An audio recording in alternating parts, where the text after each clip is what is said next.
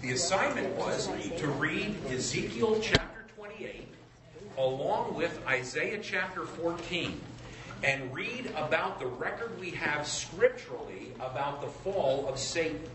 What has happened is, in this prophecy of Ezekiel's, we are in the middle of those chapters that were identified as the judgment of the Gentiles. And what is happening is, as Ezekiel is writing this, he is actually communicating under the direction of the Holy Spirit what force and what power was behind the king of Tyre. So, in other words, you have these ungodly Gentile kings, but it wasn't just like we would say, it wasn't an issue of the flesh, it was a spiritual issue that was involved with their disbelief, their sinful behavior. It was a force, a spiritual force behind them that was driving them to do the things that they did. And in the cases here in Ezekiel and back in Isaiah, where the message is being given to the Babylonians, there is this breakthrough. There is kind of a stripping away of the veil so that now it's no longer the king, it's not Nebuchadnezzar, it's not the king of Tyre who is really in focus. It becomes the power that is behind them, the power that's driving them and, and causing them to do the things that they, they did. So, if you will, turn to Ezekiel chapter 28. And as we read together down here in verse 11, I just want to say to the two ladies that did that assignment, that was great. Thank you very much for doing that. And wasn't it worthwhile taking a Oh, look I at it? enjoyed it. Very enlightening, isn't Yes. it? Yep. Beginning at verse 11. Moreover, the word of the Lord came to me, saying, Son of man, take up a lamentation for the king of Tyre, and say to him, Thus says the Lord God. Now we begin to see there is something far greater than just the king being referred to, because there's a reference to the perfection, there's a reference to the incredible beauty.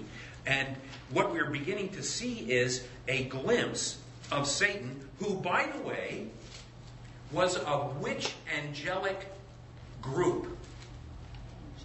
Archangel. No. Well, they might be involved in music, but they're clearly identified biblically. Cherubim. He was the anointed cherub. You know, when you think of cherubs, what do you, you usually think of Little little, naked little fat babies flying around with wings and stuff?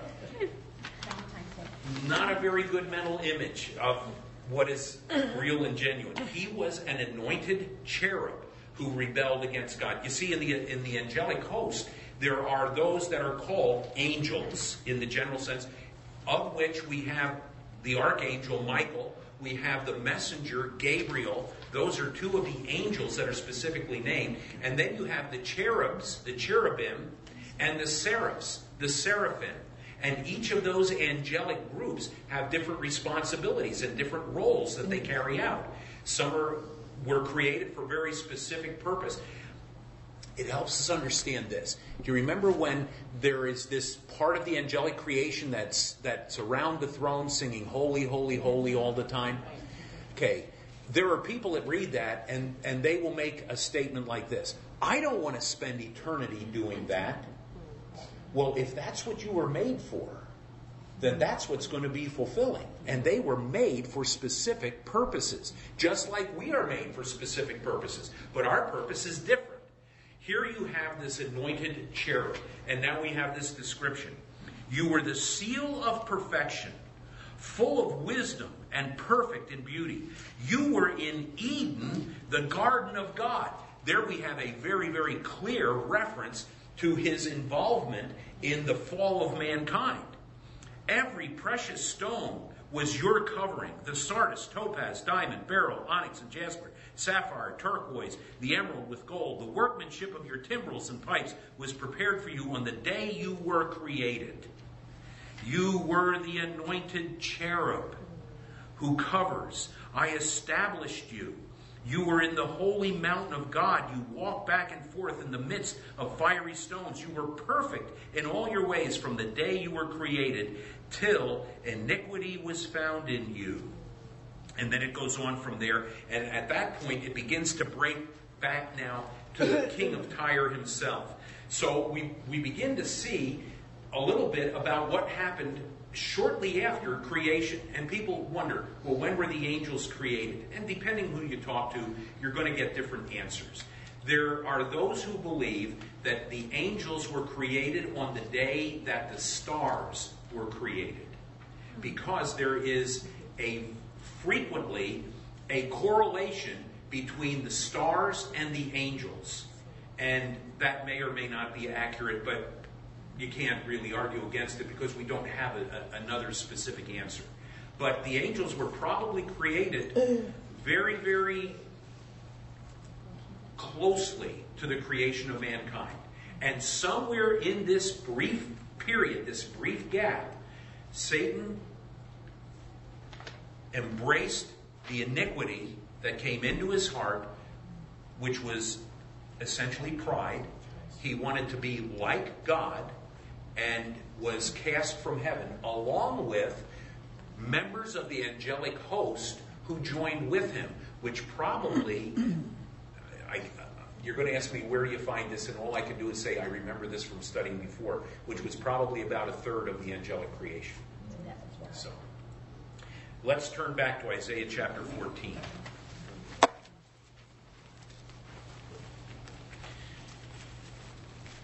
In Isaiah chapter 14, you see the lament or the prophecy against Babylon. Uh, not, yeah, four, chapter 14. And let me see. Pardon me? Verse 12. Uh, yeah, there it is. Okay beginning in verse 12, this prophecy that began back in chapter 13, that continues right on through chapter 14, when it gets to the 12th verse of chapter 14, now again, there's this stripping away of the presence of the king of Babylon, and there is now a revelation of the force behind him. How you are fallen from heaven, O Lucifer, son of the morning. How you are cut down to the ground you who weakened the nations. For you have said in your heart, I will ascend into heaven. I will exalt my throne above the stars of God. I will also sit on the mount of the congregation on the farther side of the north. I will ascend above the heights of the clouds. I will be like the Most High. Yet you shall be brought down to Sheol, to the lowest depths of the pit. And then you can go on and read more again about the, the manifestation of his activity uh, behind the, the king. So we have in these prophetic passages one of the things that seems to happen frequently in books of the scriptures for which we are reading for a different purpose. We're, we're, reading about what God is saying about Israel and its history. And suddenly the Lord bursts forth with a light that helps us understand and put together bits and pieces of other portions of the scripture that we read. And so it, that's part of the reason why we study the scriptures. Because if everything were written in a chapter that dealt with a particular subject and exhausted that subject, we'd have everything right there. But that isn't the way it is. You will have a subject introduced at one point, and then later, in other books, you will find more revelation, more revelation, more revelation that brings light upon that which has been spoken of earlier. We, we are introduced to Satan in Genesis chapter 3.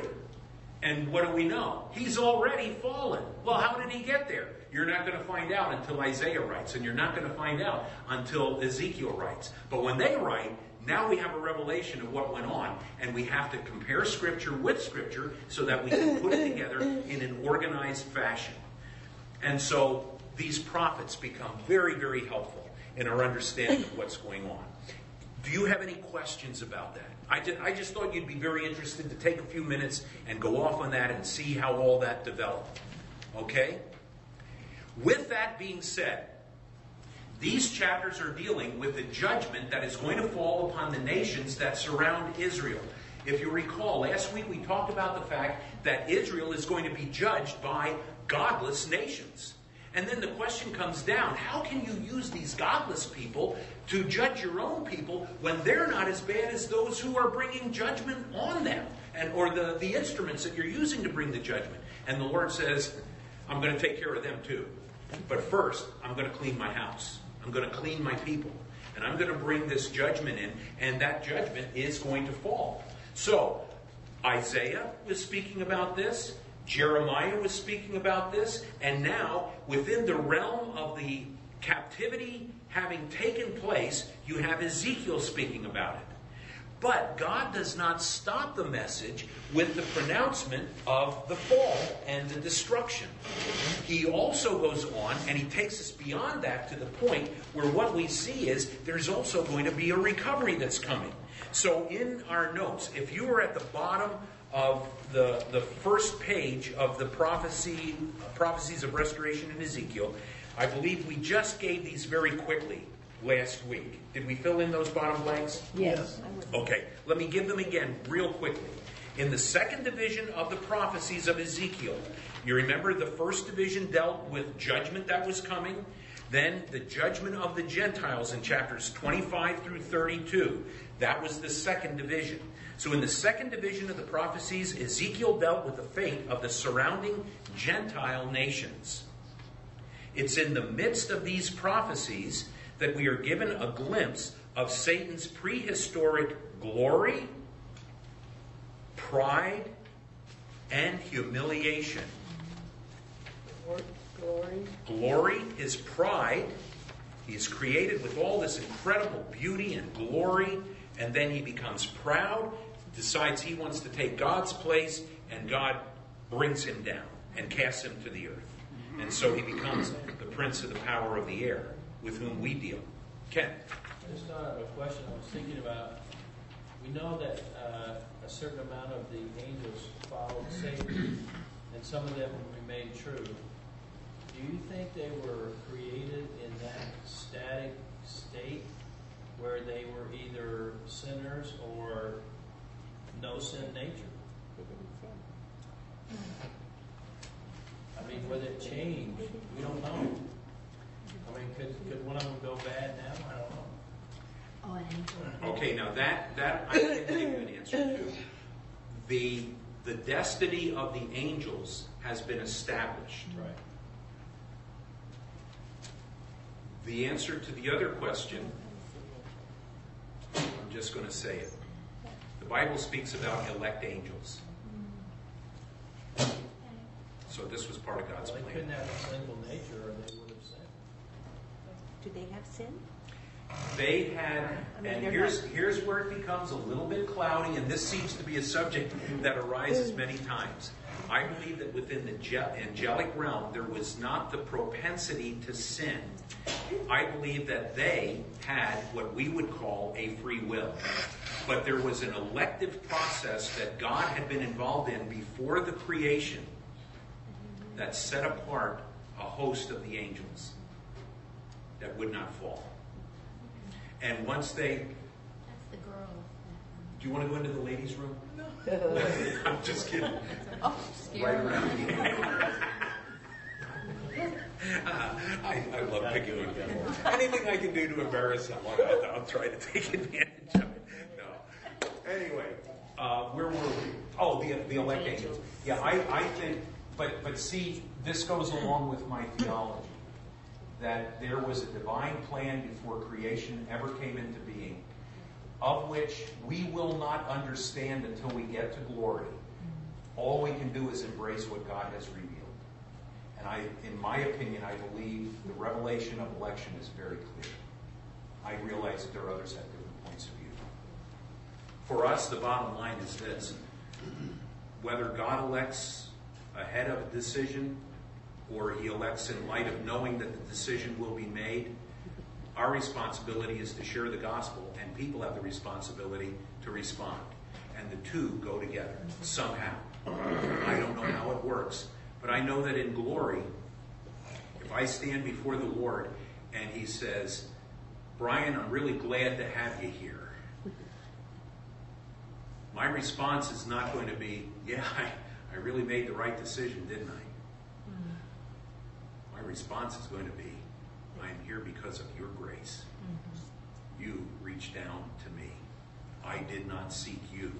You sought me. all I can do is give you the glory.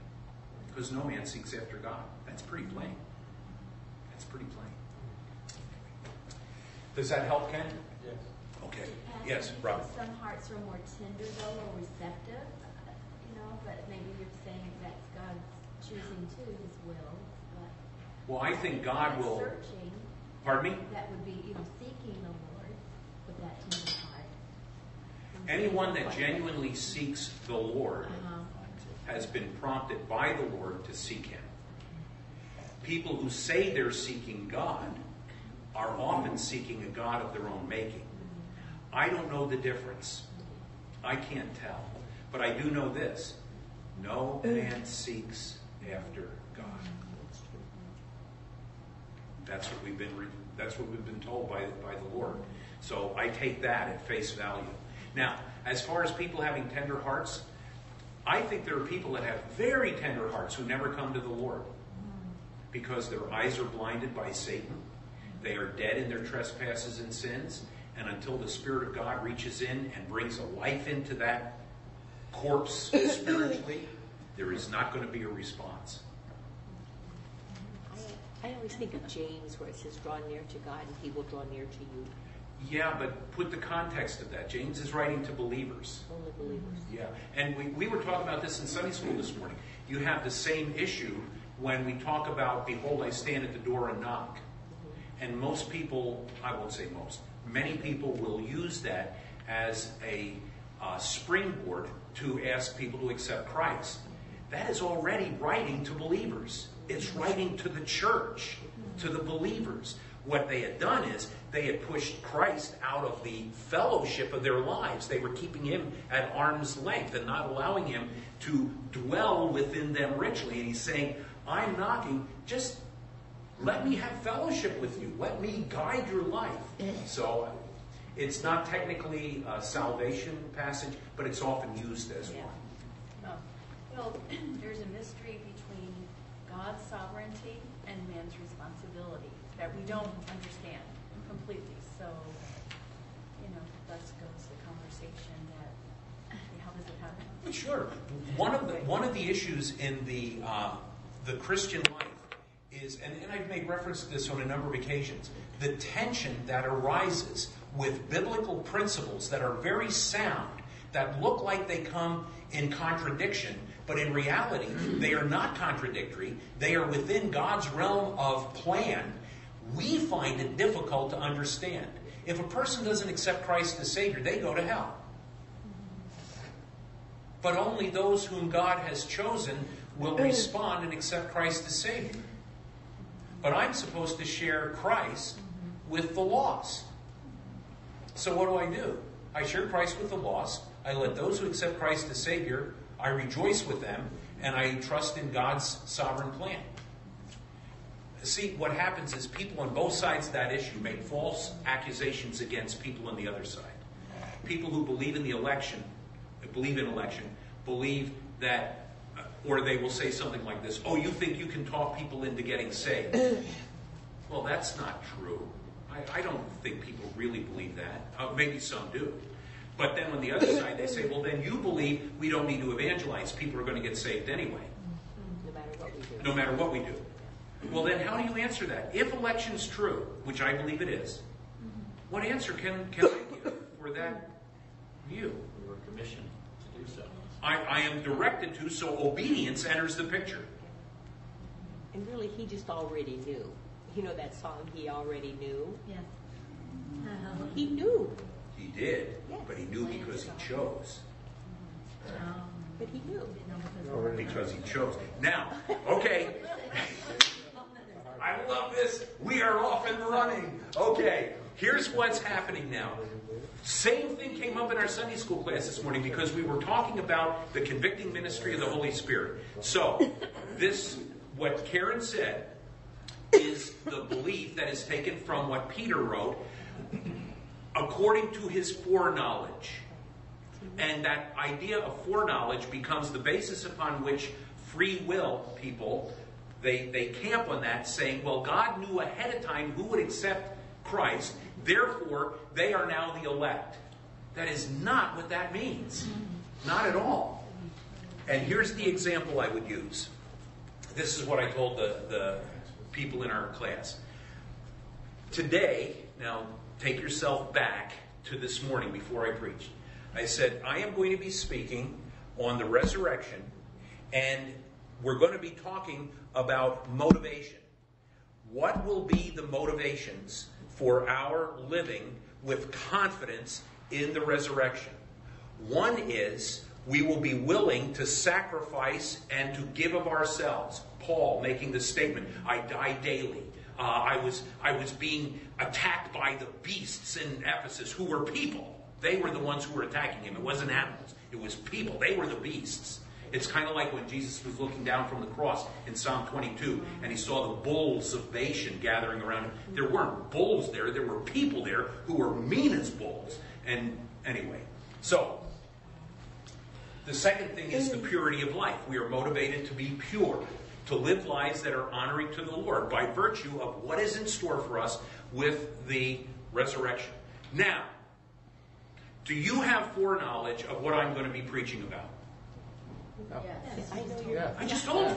Yeah, well, you told us. I told you. So now you know because I've revealed to you, but your foreknowledge is totally different than mine. mine was the decision I made. Consequently, I know beforehand. You didn't know beforehand until I told you. That's the foreknowledge that Peter is writing about. God made a determination. His foreknowledge was determined by him so that he knew in advance everything that's going to happen. And we look at it as if God became subject to man's whims, which is not the case. God is not dependent on our free will. He looked at man and said, Oh, let me see. I wonder if, if Patrick is going to accept Christ. Oh, yeah, yes, he's going to. Okay, you're elect. Doesn't work that way. He knew ahead of time. He has a purpose for calling Patrick out. Go ahead. And that further secures our, uh, our salvation. Yeah. We, we look at it from the realm of fairness. And our perspective is encapsulated within the realm of our understanding.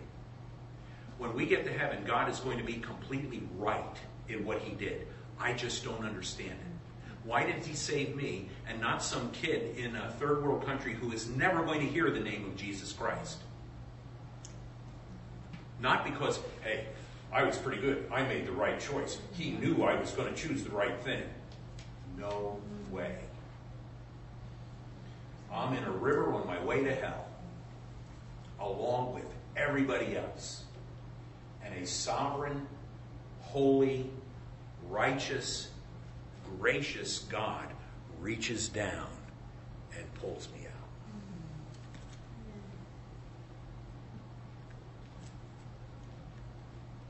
But then why me? I mean, why- That's what it just said. We have to ask it.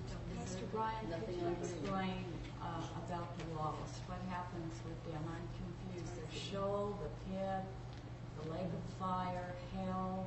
How Okay. does all that? Yeah, I should probably together. put that on uh, an overhead sometime, but uh, let me run through it very quickly for you, okay? Probably not going to get through Ezekiel which is all right. That's not a problem. We are never in a hurry.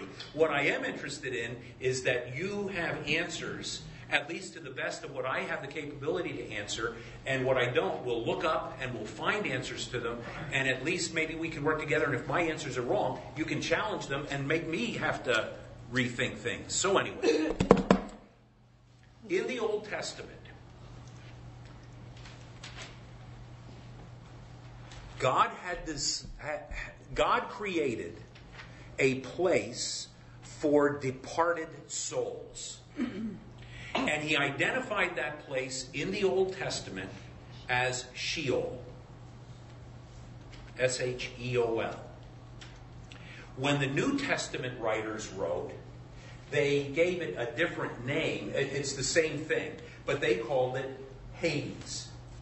H A D E S. We often refer to it as hell. We just use the terminology, hell.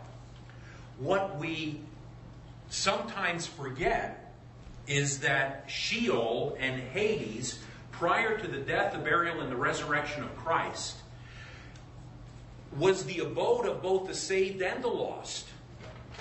Both went there. But there were different areas in which the saved and the lost went. There was the area of suffering and torment, into which we are given that beautiful picture. Well, it's not a beautiful picture, but it's a very clear picture where the rich man went and lifted up his eyes in torment. And he sees across a gulf that is fixed. Abraham, and I believe that this was probably pictorial so that we would get a picture of this, with Lazarus in Abraham's bosom. Sheol in the area of joy and peace was also called Abraham's bosom. It was also called paradise. That being the place of joy and contentment and fulfillment. The other being a place of flame. I am tormented in this flame. Now, what all does it mean? I, I don't know for sure, but I can only use the, the, the concepts that God Himself gives. It is a place where there is flame. It is a place of torment. It is a place of suffering. It is a place where it appears that man's innate nature is given free reign without restraint. I think one of the things that's going to be a real problem in hell is going to be that those who are violent, awful people are still going to be violent, mm. awful people if there is interaction between the lost. I, I don't know how it's going to be, but the Bible describes it as a place where the fire is not quenched and their worm doesn't die. That is speaking of the old nature. It's still there. They still are, the lost are still going to have desires. Uh, uh, uh, uh, an alcoholic is going to crave alcohol and won't get it. A philanderer will crave sensual satisfaction and will not get it. That's how I understand where their worm doesn't die. It is still alive, it is still working. So, you have these two places. The reason paradise, the people that went to paradise, who would be people like Moses, Abraham, Daniel, Jacob, Joseph, the reason they are not in heaven yet is because the sins that they were guilty of, the way Paul writes about it in Romans, were overlooked until the sacrifice of Christ. Once that sacrifice was made, there was a cleansing of all sin that would allow for sinful people who are redeemed by the blood of Christ to be ushered into the heavenly realm. So the time frame would be like this. From Adam till the death of Christ, the lost went to the place of suffering in Hades, and the saved, by grace through faith, but not necessarily on faith directed to the death, burial, and resurrection of Christ, because they didn't know that. They didn't understand it. Even the disciples didn't understand it. But Abraham believed God, and it was counted to him for righteousness. So it's still faith, and it was God's grace. So now you have this passage of time in which people are in Sheol, later identified as Hades, some suffering, some enjoying the benefits of paradise. And Christ is dying on the cross, and one of the thieves rails against him, and the other says, Lord, remember me when you come into your kingdom. And Jesus looks at him and he says, Today you will be with me in paradise. I'm going to take you there. Now, why would he say that? Wasn't the death enough at that point? No. He had to rise and he had to ascend into heaven. And the heavenly realm was prepared by the blood of Christ to receive guilty sinners who have now been cleansed by that blood. So, Christ led captivity captive. And he took all of the law, uh, all of the saved from ages past. And now, for everyone who trusts Christ, when we die, we go to paradise, which is the same as heaven now. It wasn't always, but now it is. The dead still go to Hades, the lost. This place of suffering is going to be in effect until the great white throne judgment. And death and Hades gave up the dead that were in them. The sea gave up the dead, Hades gave up the dead. The dead are being resurrected that were lost. They're coming now out of this place of torment, reunited with resurrected bodies for final judgment. And they were judged according to their works, and if their names were not found written in the Lamb's book of life, they were cast into the lake of fire, where the smoke of their torment ascends forever. That's it. Any questions? That's the best I know how to explain it. What's, what's interesting is this is probably one of the most asked questions that I ever get. When I speak to the kids over at the high school, they want to know what's this all about? Mm-hmm. I mean, inevitably, every class wants to know that. And part of the reason why I'll often make reference to the fact that we just talked about this in Sunday school is that the things that we question here, they're questioning up there. And it's just the way it goes. So, does that, yes, So Carl? basically, the difference was, uh, in the two places, was because their sin had not been um, washed in the blood of Christ until he was sacrificed. I, I think you could say it that way. Um, I want to be careful Up to that point, it was just covered. Well, I think the, yes, well, the sacrifices covered the sin of the people. And I think that that held back the judgment of God upon those people. Because if they didn't offer those sacrifices, man alive, there was judgment going to come. Um, I think we would be more accurate in saying, as the scripture says, he entered into heaven with his blood. And it's because now that the cleansing blood of Christ is in heaven, which also, uh, these, these are little tidbits that you kind of put together when you hear this. You remember when he appeared to Thomas? He says, Reach out and touch my hands and touch my side. And then what did he say? A spirit does not have Flesh and bone. flesh and bones. He did not say blood.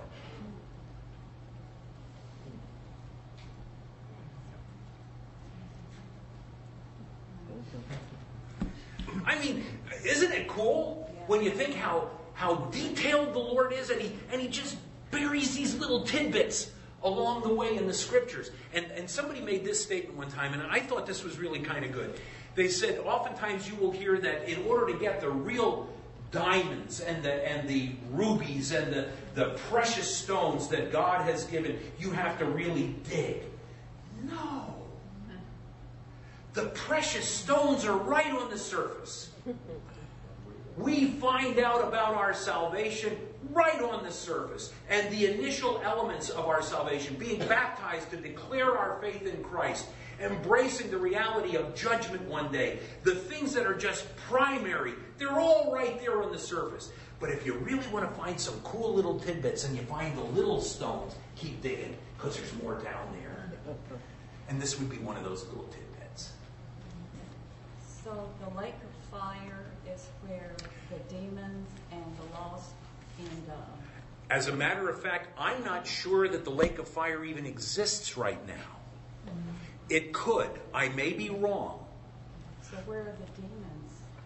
Okay, very interesting. I was afraid you were going to get to that. well, okay, okay. Here we go. without absolute certainty, we know that there are some demons that are chained in the abyss. This is assuming that demons are fallen angels. And you have to make an assumption. Where did demons come from? God didn't create demons. Demons were developed. Who developed? If, if you hold what, what I think happened, when the angels fell, they became demonic spirits, some of whom are chained in the lower parts of the abyss. So there are some right now that are in the lower parts of Hades, chained there, waiting for judgment. But there are others that seem to have been given freedom to work with Satan who are awaiting judgment, which helps us understand that when Christ appeared to the demoniac in Gadara, he did not, they, they were asking him, hey, our time hasn't come yet. And they said, look, we don't want to be without a residence. Cast us into the, to the uh, pigs. And he cast them into the pigs, and the pigs wouldn't put up with it. They killed themselves. They're not going to tolerate this. They have better sense than some people. And they Do ran. think- Do you think the demons left the pigs? I think once the pigs died, they lost their residence there. So then what are they? Well, they are spirits. So they are probably on the loose, just as right now within this room, in all likelihood, there are angelic beings. Mm-hmm. They are learning about God's grace by watching us. Angels, like guardian angels? Yeah. yeah. We, we use the term guardian angel. Uh, the Lord has given his angels charge over those who shall be heirs of salvation. Right. So, yeah, we can call them guardian angels. right here. Yeah, it's, I always used to do this thing when I was teaching uh, the high school kids back in Toledo. I would say, you know, we have this room full of other beings that are right here with me. Excuse me, sorry, right here with us. You know, and they did the same thing you're doing now. You just do it to get a little laugh. That's all. But yeah, the reality is they're here. Are we? Are we done? We're done. We are. Okay. No, and he's absolutely right. He is right. Listen, I appreciate these questions. We will pick up next week, Lord willing, with Ezekiel to finish it, unless you have more questions. Do, do any of you have any other questions related to this? Is there something that came to your mind and you'd say, man alive, I just, I, I'm really unclear about this and I'd like to know a little bit more? You go ahead, Pat. So the abyss is Hades. Yes. Yes. Which is also hell, which is also Sheol, Hades, hell, the abyss. Pardon me? The pit. The pit. Yes. Now, here's something to keep in mind. When people make this statement, and preachers in years gone by have been really guilty of this, that's a, that's a deception out of the pit of hell. Yeah. Did you ever hear him say that? Nothing ever came back to us out of the pit of hell. Let's, let's say it the way it is. No, that's a demonic deception. That is a satanic deception. But it didn't come back to us out of the pit of hell. Because what else is coming out of there if that came out of there? They're not changed. But it's part, it's part of our way of trying to say something so strongly that you get people to be afraid to ask a question. Mine isn't a question, but somewhere I remember the content. I don't know where the scripture is to back it up, but I remember the author. But he was saying that there is differentiated punishment in hell, Yes. And that the differentiation of punishment is God's grace even in his presence in hell. Very good point. Because that, oh, gee whiz. That takes us to this question. What about the people who have never heard the gospel? Shall we pick that up next week? Oh, did you want to answer Yeah, it? it's better off for them that have never heard than for someone that has heard the gospel and turned their back on it. Yes. Now, here's what we're going to do. We're going to end with that because that is accurate. That is absolutely correct. And next week we'll show why that's true. If you remind me. You have to remind me. I am too old to remember these things. See you all later.